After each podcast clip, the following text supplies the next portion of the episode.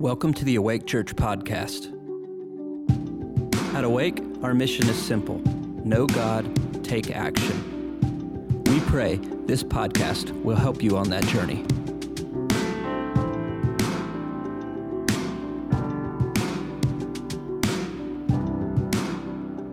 Psalm 115, verse 16 says, The heavens are the heavens of the Lord, but the earth he's given to the sons of men.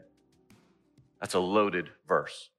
The heavens are the Lord's, the earth, it's his, but he gave it to us to take care of and everything that happens down here. A lot of people ask me over time, why do bad things happen on the earth?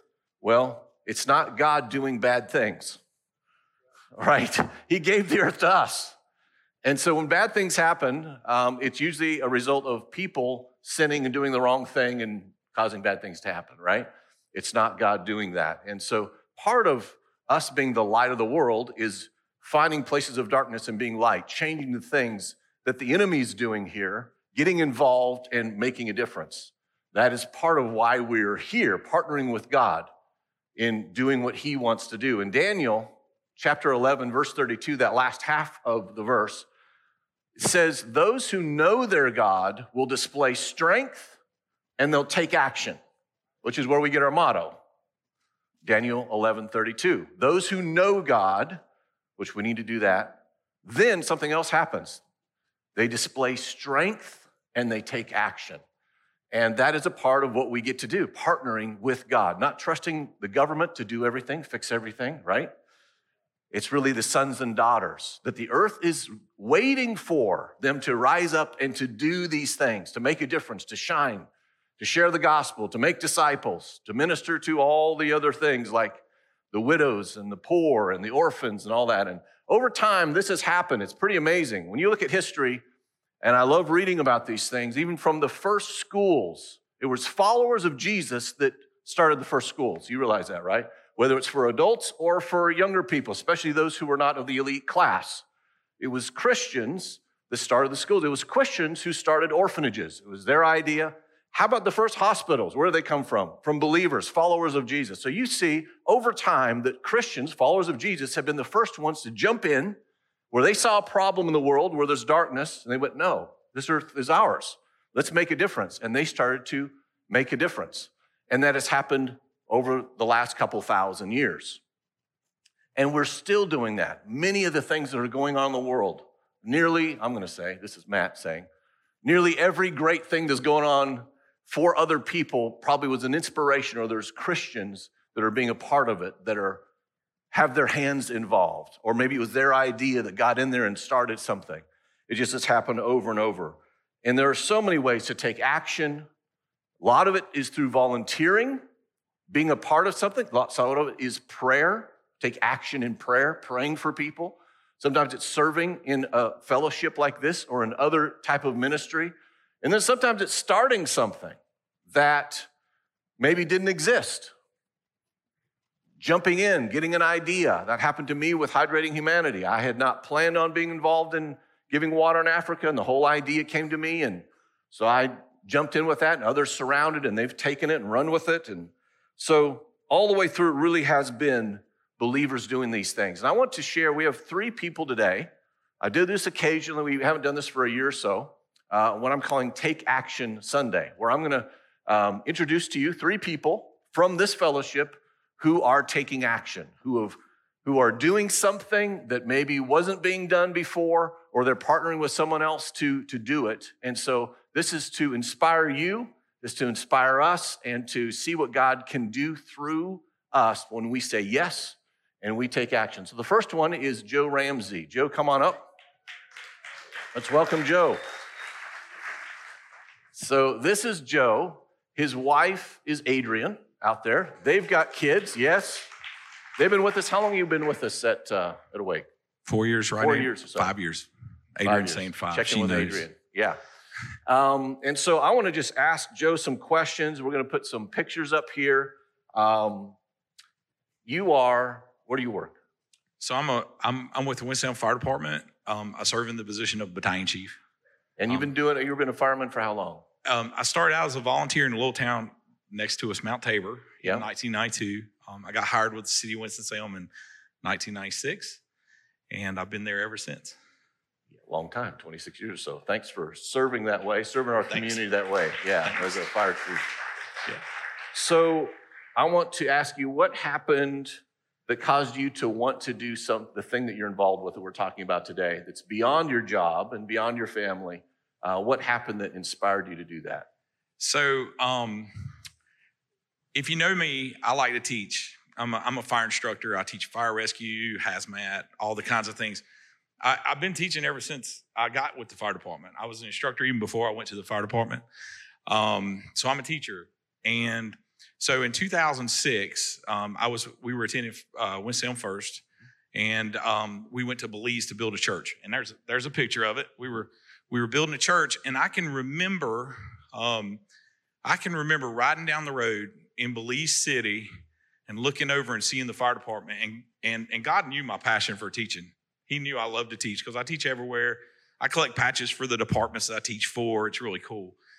And, and God spoke to my heart that day, and He said, He said, wouldn't it be cool to teach in other countries? I was like, wow. And it was pretty big. So that was 2006.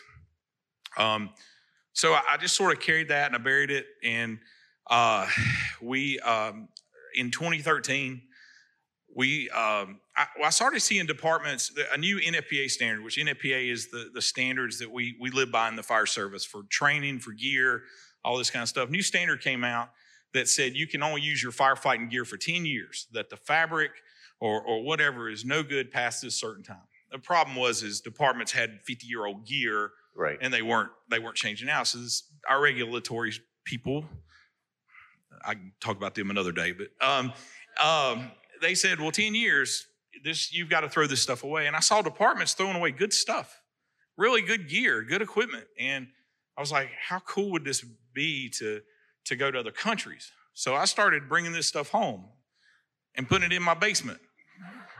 And my wife looks at me and says, What are you going to do with this stuff? I said, I don't know. I just felt like God, God, this is something, it could go somewhere, you know? And, and I thought that was pretty cool, you know? So we started storing up. Matter of fact, that was, that's my garage. Uh, when, when we started storing gear, and Adrian's looking at me like, Where's this stuff going, you know? Oh, because anyway, um, so through a friend, I met a missionary to Guatemala, and and then he had a friend that said that they were going down. He was he's actually a citizen of Guatemala. He's a citizen here. He joined the Marine Corps here and actually got a dual citizenship. So that's how I met Byron, and Byron's my partner in this. And um, we uh, and so he calls me this missionary. He goes, "I just thought about you out of the blue. Would you happen to have a set of turnout gear? Because we got these guys going to Guatemala, and they don't have anything. I mean." These guys were going into structure fires with what we're wearing to church right now. Okay. I mean, they didn't have any turnout gear. So, so I said, I looked at it and I was like, I don't have one set, I got 30 sets. and that started it. And and we started sending gear to Guatemala. Well, then, then Colombia found out that we were sending gear to Guatemala and they called us and they said, Hey, can you send gear to Colombia? We're like, sure. So we started sending gear um, all over the place. And and it was amazing. I mean, it's it's So how many how many countries do you give gear to now? Oh my goodness. Uh, so just about all Central and South America. Um, I think we're in Brazil. I got to ask Byron, my partner. Um, I think we're in Brazil, but I, Peru, Colombia, um, Venezuela. We sent gear to Venezuela. We just recently sent Ukraine. We sent a whole uh, 30 air packs and a whole, about 40 sets of turnout gear to Ukraine because they were wanting gear. Um, uh, so and how how much do you think you over these since 2006, I guess, right? How much do you of gear do you think you've sent? Um, so I asked Byron that about a week or two ago, and I said, "What are we at number wise?" He said, 30 million dollars Thirty million gear- dollars in gear that have gone to- sent all around the world. It's all yeah, That's yeah, awesome. and it's that's the value of gear. Uh, a set of firefighting gear right now, if you go and purchase it, it's about three thousand dollars. Mm. And, and again, you got ten years on it, so it was amazing to be able to, because these guys got nothing, they don't have anything, and Yeah. it was really cool to be able to to to put. Um, through that, unfortunately, we've gotten to travel to Guatemala to teach. Um, something else we've done, our organization has partnered with Surry Community College, um, and we started we started sending firefighters. We we started bringing firefighters here, so we've trained about thirty fire. Or excuse me, we've probably done I want to say two or three hundred firefighters have come to Surry Community College, partnered with. You'll see the trainings like right there, the the the fire right there. That's uh, and doing vehicle extrication. Those are firefighters from other countries that have come here. Um, and like I said, all Central America, all South America, um, Philippines. We've sent gear to Philippines, Ukraine. Um, it's just crazy. And it, I, have actually got a new job. Like I, am actually doing a part time. I'm I'm the fire and rescue coordinator for Davidson Community College now. So we're getting ready in October to bring another group from Peru here um, and and Mexico. Um, awesome. So so that's been awesome. Amazing. So what else do you get to give? We talked about so so it's it's um so we started we started doing New Testament Bibles. Yeah, the little Gideon Bibles. And uh, we started putting those in turnout gear, and and, and we like tried to do pockets them. or something of the gear. Yes, yes. So we would put them in gear, and these guys were getting them. And when we would travel down there, I'd take I'd take Bibles, and and Byron, um, when he when he he would drive this gear through Mexico, and and if you guys know anything about Mexico, it's it's really treacherous. It's a it's a it's a it's really sad. The cartels rule it now. I think there's two or three big cartels ruling Mexico. Um, it actually saved his life. Uh, our little Gideon Bible saved his life one day. He was he was trying. Can I tell that story? Is that okay? Sure. Um, so so a couple of years ago, Byron was uh, Byron's riding through with his vehicle, and he's got turnout gear, and he's got he's got this little box of Gideon Bibles. So I always wanted him to these New Testaments in Spanish, and and I, we always try to put them in gear, and um, when we have them, um, and so you ride as a group through on the Pan American Highway. You don't want to ride by yourself because they'll catch you. And if they stop you, you have to pay them, and I think it's $200. And you want to hide all your money in the vehicle and just have $200 out, and you say, well, that's all I got because they'll take every bit of your money. We had another situation where they did that. But um, so Byron, so Byron, so he's riding with this group. All of a sudden, he blows a tire out because the road's really rough. He blows a tire out. He's, he's pulled over on the side of the road. All of a sudden, two black vehicles, black SUVs show up behind him. One of them comes out with the MP5 coming up going, dinero, amigo, dinero. You know, you, you we got you. So the guy's like, as Byron's going to get his money, the guy's like looking around in his vehicle and, and he sees, he, he looks over and he sees in the passenger seat, he says, Biblia, Biblia, a, a Bible. And, and they're like, yeah. And Byron goes, yeah, you, you want one? He's like, see, see, like that.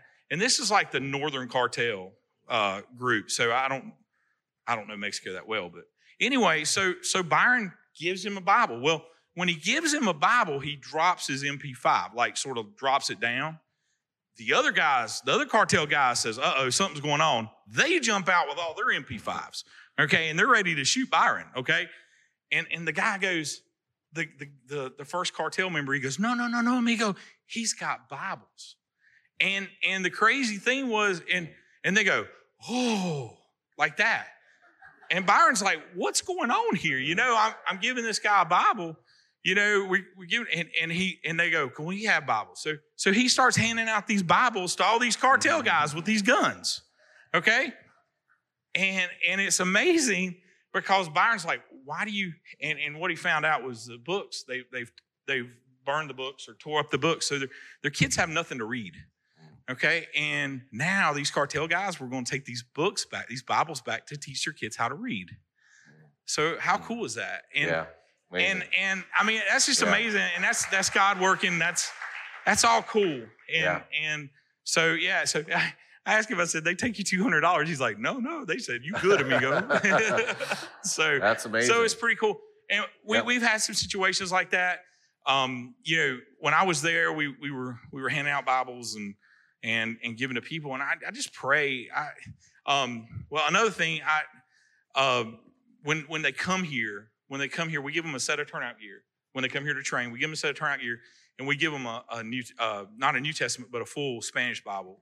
And I try to write in every one of them, God's got a plan, God's got a purpose for your life, kind of thing. And and I just pray those Bibles reach someone and it sparks and, amazing. And you know they can they can yeah. grow to love God and stuff yeah. through it. So what do you hope to see happens in the future with with this? Or oh wow, uh, I our goal is to is to touch every continent in the in the in the world. Yeah.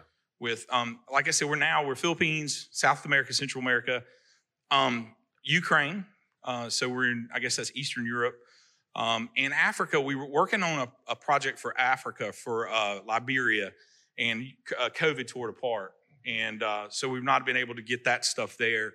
Um, so so that's that's part of it. Um, I just remember when I remember it, it dream sort of dreaming the dreams. I, I found God just God will throw stuff in your mind and and it'll be so much bigger than Yeah. And it's like God, how can I do this? And it's not about me doing. it. It's about being that puzzle piece. You know, and, and as you see pictures, this is not just Joe Ramsey. The- Yeah. Joe Ramsey is a little bitty part of something, but but it, it was starting that. It was starting that, being that little puzzle piece to. I mean, this is hundreds of guys. We've got four offices: uh, Colombia, Guatemala. Um, we've got offices in these countries of Global Gear Initiative now, and Yeah. and and Mexico, and and they distribute the gear and stuff. And we don't charge these guys. The only thing we charge them is if we have to mail it to them. If we can't get it to them. Yeah. So does the gear all just come from this area or does it come from other areas? So, so here's the crazy thing. It started out just this area, um, all over sort of North Carolina and Southern Virginia. Um, Byron's actually going next week to New Hampshire to pick up gear.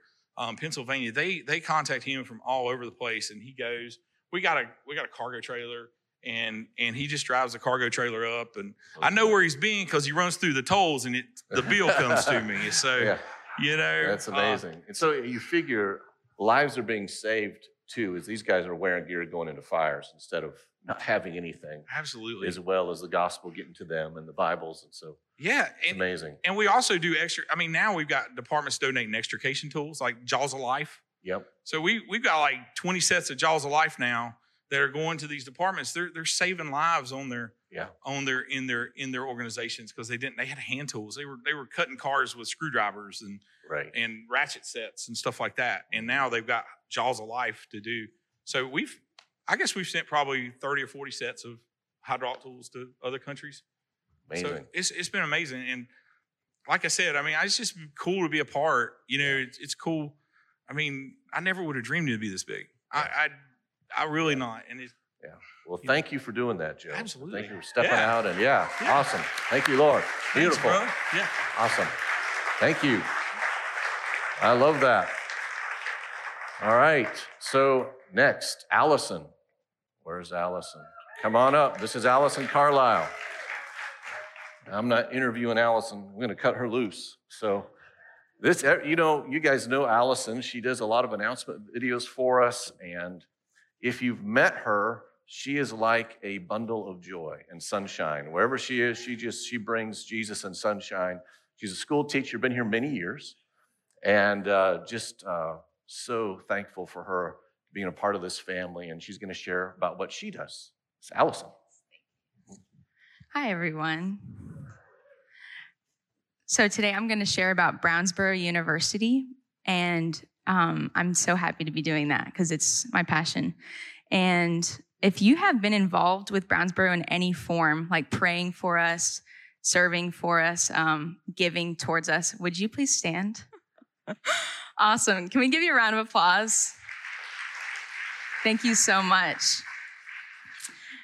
Um, and also, I want to thank Matt because you guys have supported us um, monthly, and we could not do this without you. So, um, so let me tell you why we do Brownsboro University, and that is to connect with children right in our area and give them an opportunity for discipleship.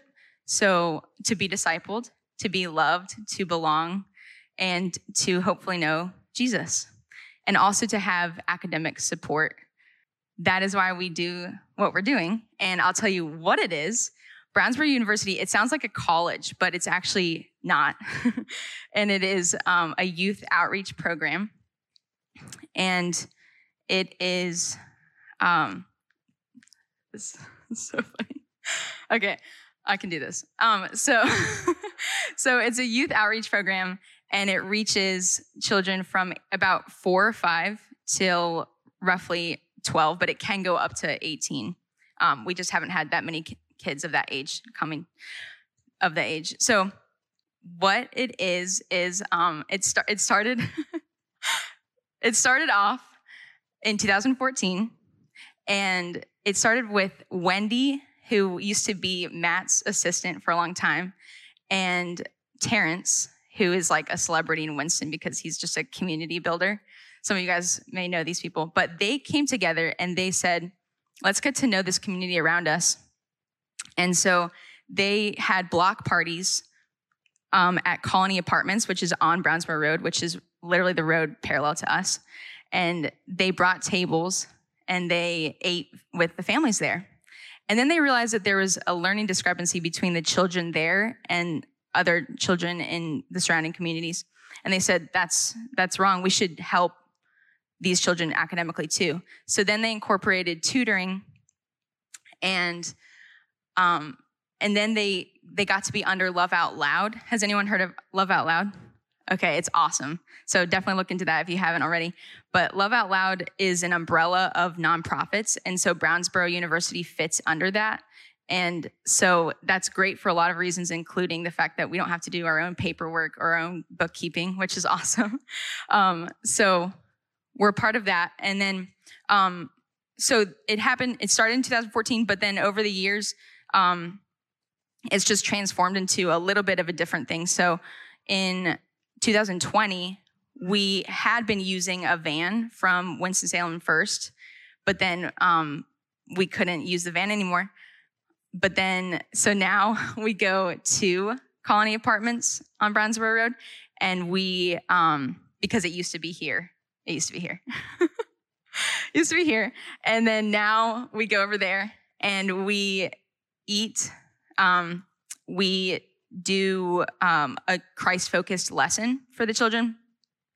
And then um, we also try to do academic supplemental activities to boost their their brains during the summer and throughout the school year. However, it's a little bit challenging with the tutoring part because often the homework is not assigned or not that we know of.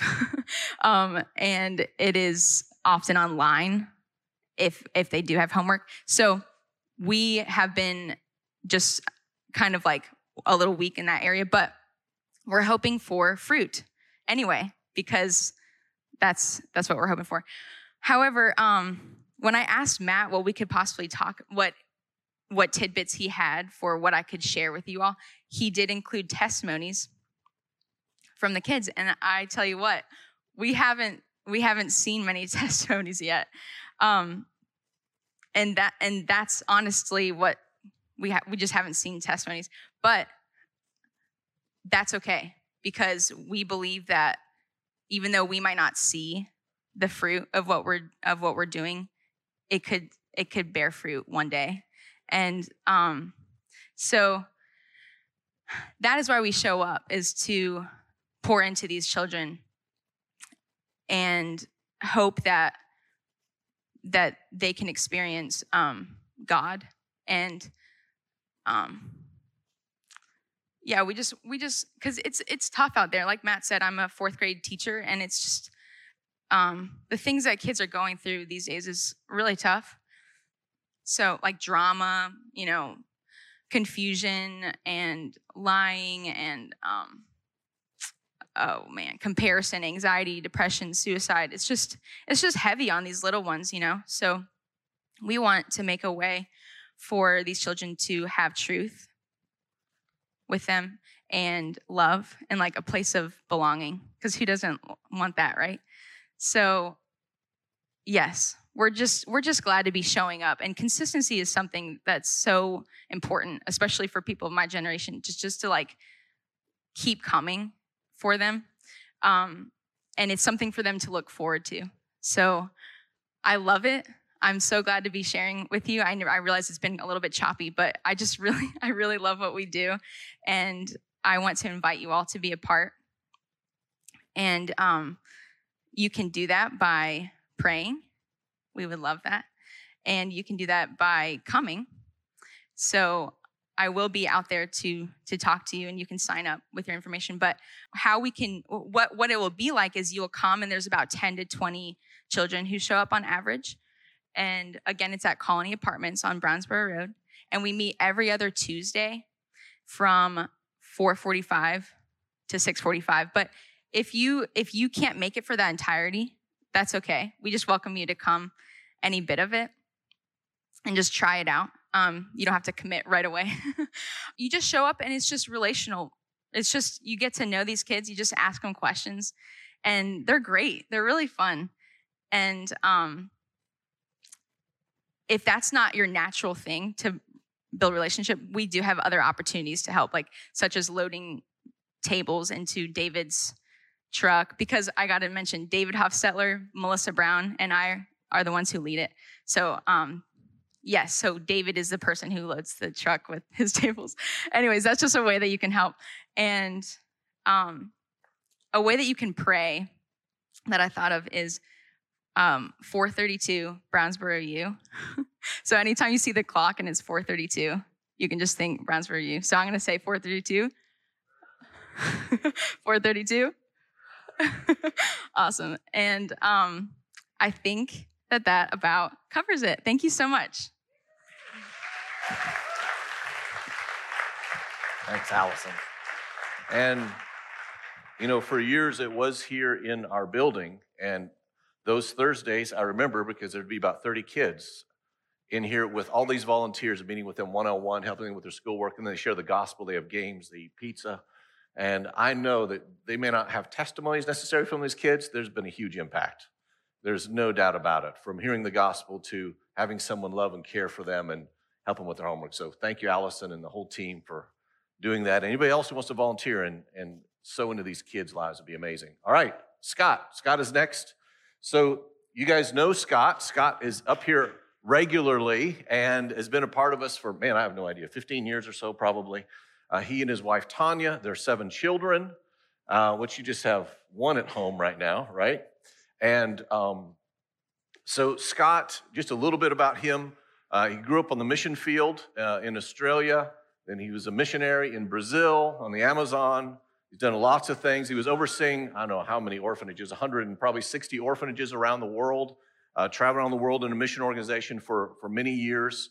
Um, the building they're in right now, uh, 10 years ago, uh, we didn't have any money as a church, and we rented this facility. And so we needed to build this out. All the walls that you see, especially behind us, that one was there and this one was there. Other than that, this was not. The stage wasn't here. We built everything, and Scott was the volunteer general contractor for that.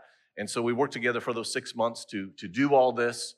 And um, he is a co leader of the men's Bible study, the Forge, that meets here before service every Sunday, as well as many, many other things. He's a teacher and uh, really a, a missionary at heart and is always involved in helping people's lives. And so we really appreciate Scott. But he does something else that many of you don't know about. So I wanted him to share about that here this morning. It's all yours. Thank you very much. you can collect your $20 after the service. No, I'm just kidding. uh, I was traveling to different countries doing missions work in orphanages and most of you that have been here anytime know kind of how all that happened and i had a very close friend of mine who had had been a, a supporter and had been a real cheerleader for for the different missions works we di- we had done. Come to me and he said scott you know you're going all around the world to to teach people and to to help people. And do you know that they're in our backyard? And I, I kind of, you know, looked at him and he said, I, I, I want to put a thought in your mind. I've got between 50 and, a, and 150 employees, depending on the time of the year. And about half of them are Latino, and the other half are American. And uh, we need somebody to come and preach and teach and, and share with them about Jesus and, and uh, his words. They're a bunch of heathens and they, they need somebody to, to, to show them something. And I remember thinking, well, I don't even know how that would work. And I travel and I, I mean, I, I just don't know how that would work. He said, well, if you'll, if you'll get up early and come early in the morning, um, you could leave your house a little after five, and uh, you could come on Monday, Wednesdays, and Fridays. And, uh, and we'll, we'll start maybe at seven and you could go from seven till 7.15 or 7.30 and then you could go you know to work or do whatever. And if you got to travel no problem. No no problem. We'll, we'll work with you on that. You know we'll if you got to be out of town it, it's not a big deal. And i remember thinking getting up at that hour and then trying to speak and then speaking in an environment where there's no PA system and and it's kind of awkward. I don't know. Roll the video, please. Jesus, if you can do anything. Llegó el Señor diciendo, Jesús, si puede hacer cualquier cosa, ayúdanos. And so on a loading dock, amongst piles of seed and mat, with workers standing around voluntarily, sometimes 50, sometimes 150, literally. Uh, they come and they go. I started trying to share simple messages. I speak Portuguese as my second language. Spanish is a third language. I learned Spanish only because I worked with a lot of Latinos. Uh, construction company, I, I had a lot of Latinos. And so my Portuguese kind of overlaps my Spanish. They laugh and say I speak Portuguese Spanglish. it's not good Spanish by any sense of the means. But there was an opportunity. And so I went. And initially, I'd show up out there and I'd try and show up early and I'd say, Lord, I don't know what you want me to share this morning, but I need you to give me a message. I tried pre- preparing the day before and it, it just didn't seem to apply it. It didn't seem to work as well. And so I would go out there literally and try and be there 30 minutes early and say, okay, God, what is it we're supposed to share?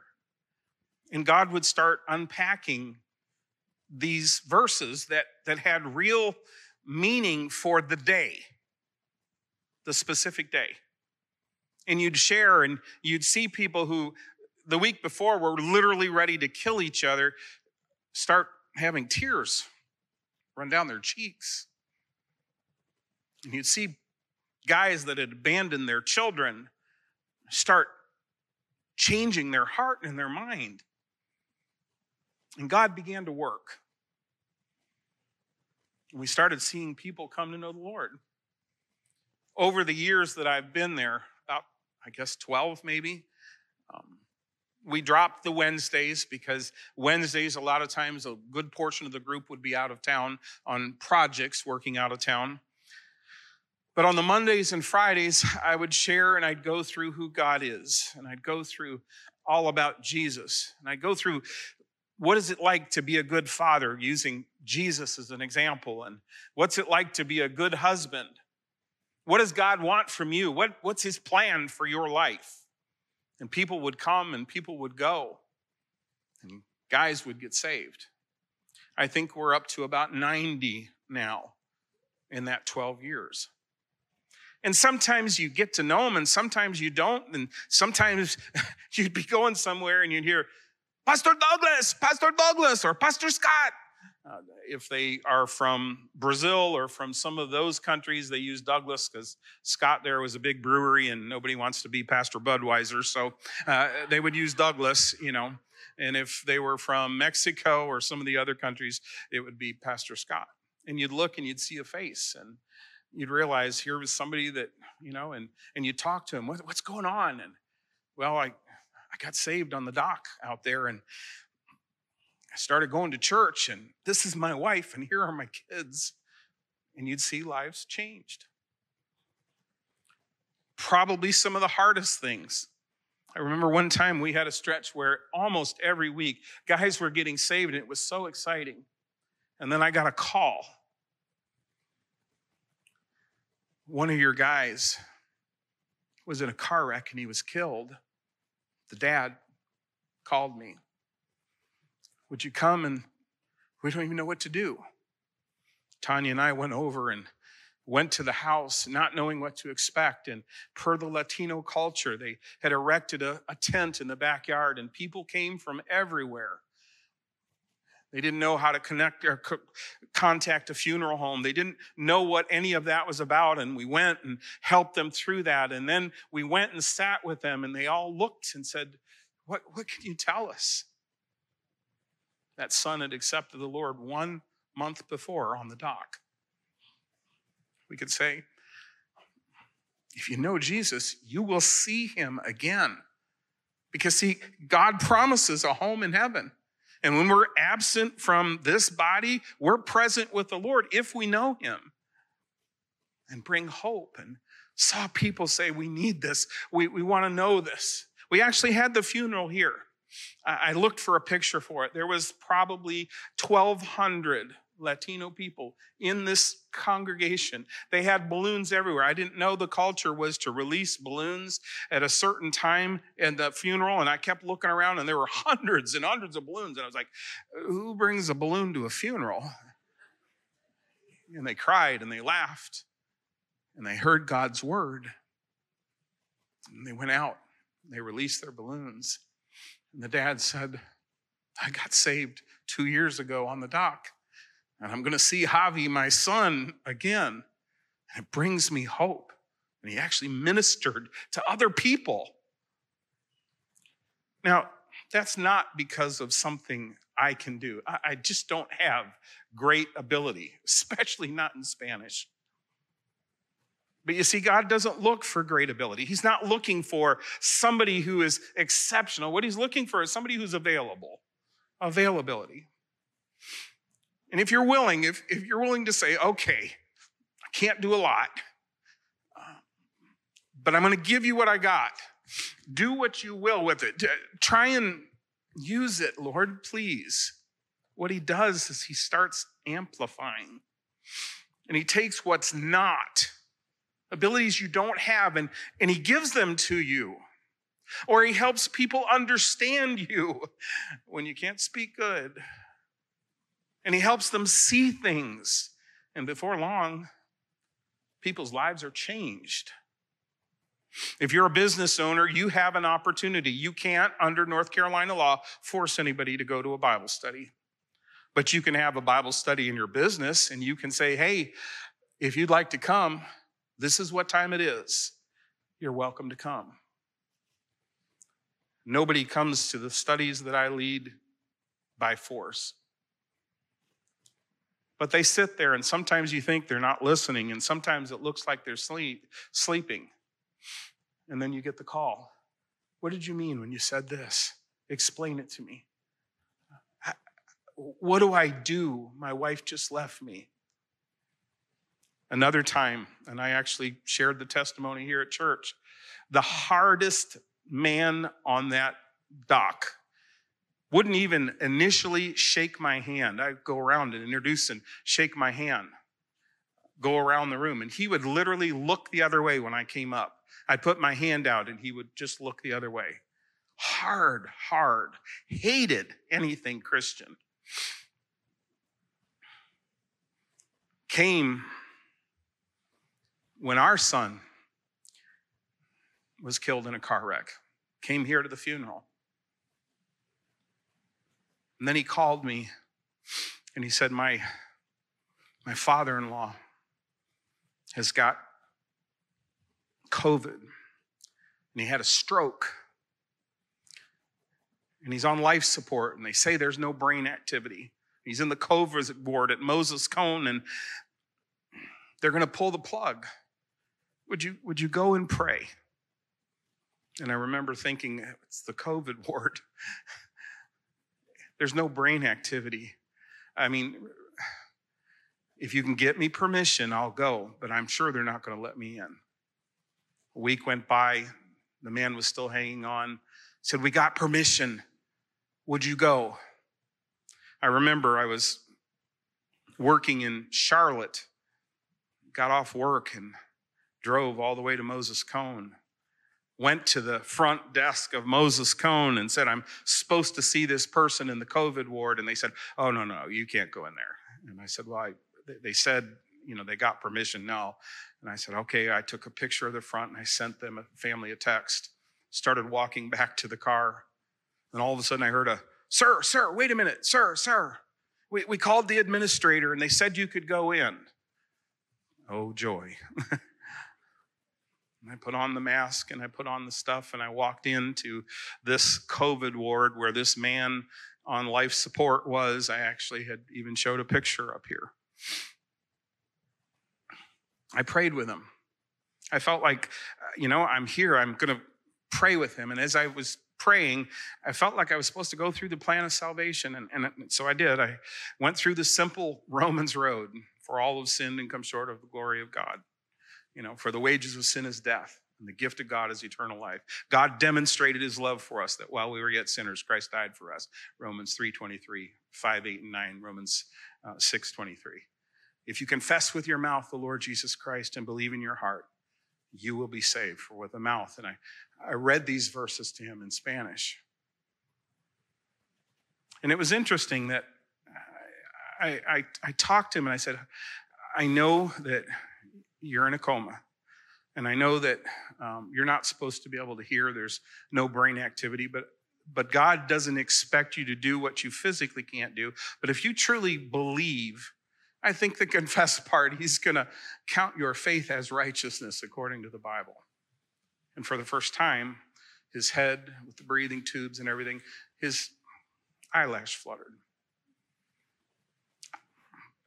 People in a coma do things like that sometimes. I didn't know if it was anything real or not.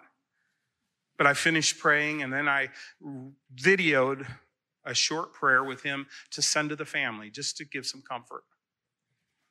I went home. Young man called me and said, You know, they're going to pull the plug tomorrow. And I remember thinking, well, I did what I was supposed to do. I wasn't happy about it. I wasn't joyful. I drove a long way. It was late at night. I was tired. I went to a COVID ward. And then um, he called me the day after. They pulled the plug. And uh, he, he didn't stop breathing. They said he would stop breathing within minutes. And then three days later, I got a call and they said, he, he's still alive. And then five days later, he, he woke up and I thought, oh my goodness, this is amazing. Two weeks after that, I got a call. He wants to see you. And I remember thinking, well, okay. Um, and so I drove from out to their house. And here, the man that was in a coma met me at the front door and gave me a hug. Now, that comes not from ability, it comes from availability. Every one of you has a sphere of influence, people that you are marked to touch. And maybe it's sharing and preaching and teaching, and maybe it's loving on, and maybe it's taking meals to, and maybe it's putting an arm around, and maybe it's cutting the lawn, and maybe it's who knows what. But every one of you have the opportunity to touch somebody in your sphere of influence. Because we are all supposed to take action. And as you do, God amplifies and grows. I want to close with this favorite passage Romans 10 14 and the first part of 15. But how can people call on him for help if they've not believed? And how can they believe in one they've not yet heard of? And how can they hear the message of life if there is no one there to proclaim it? And how can the message be proclaimed if messengers don't go? Every one of you are a messenger.